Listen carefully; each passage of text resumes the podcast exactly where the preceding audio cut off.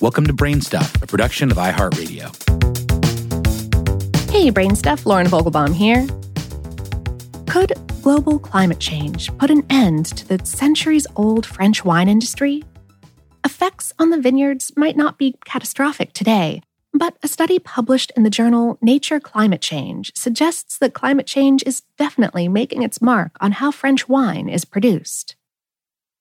For the article this episode is based on, How Stuff Works spoke with the study's lead author, Benjamin Cook, a climate scientist at Columbia University's Lamont Doherty Earth Observatory and NASA's Goddard Institute for Space Studies.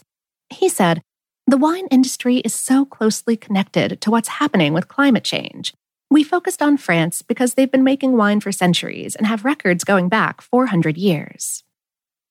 About that, to really understand the study, you have to understand a little bit about winemaking.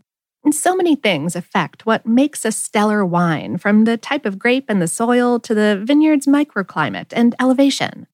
And this is a concept referred to as the wine's terroir. In France, this idea of terroirs and the desire to help individual wineries really market and protect their products eventually led to the Appellation d'origine contrôlée system in 1935. It was replaced with the Appellation d'origine protégée in 2012. This is a French certification system that defines geographical regions and regulates agricultural products like wine. And two of France's most popular wine regions, Champagne and Burgundy, were named UNESCO World Heritage Sites in 2015. As you can imagine, the climate in each terroir varies greatly. In much of France, harvest records have shown that the best vintages have been those where the weather included lots of spring rain, a hot summer, and a late season drought, which forces the vines to fruit and mature fast. Winemaking is one of the cornerstones of the French economy. In 2014, 1.22 billion gallons, that's 4.6 billion liters of wine, were produced in France, up 12% over 2013. Under normal circumstances, more than 10 million people visit the wine regions of France every year. So it's no surprise that the French people consider winemaking a near sacred part of their heritage. In the study, Cook and his co author, Elizabeth Wolkovich, an ecologist at Harvard University, analyzed climate data, reconstructions of temperature, precipitation, and soil moisture, and vineyard records dating back to the 1600s. Cook said but what we found was vineyards were harvesting on average 10 days earlier, and higher quality wines are associated with earlier harvest dates in this region, and this connection is still holding.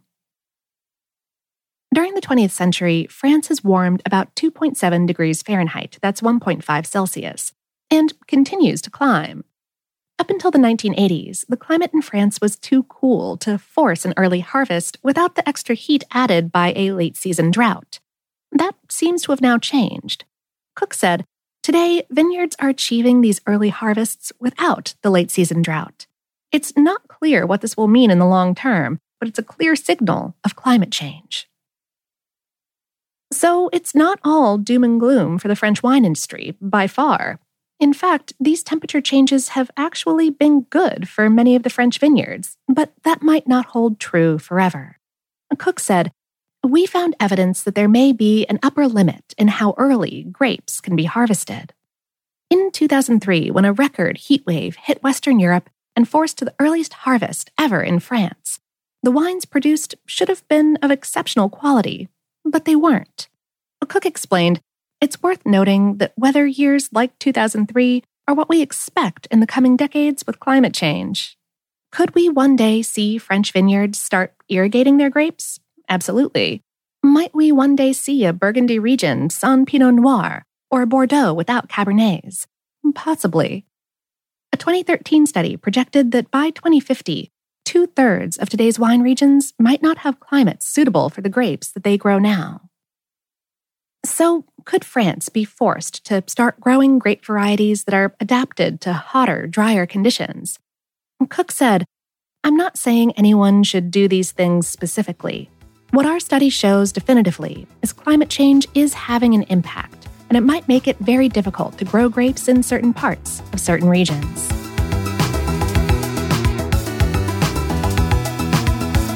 Today's episode is based on the article Climate Change is Affecting French Wines, for Good and Bad, on HowStuffWorks.com, written by Sarah Gleim. Brainstuff is a production of iHeartRadio in partnership with HowStuffWorks.com and is produced by Tyler Klang.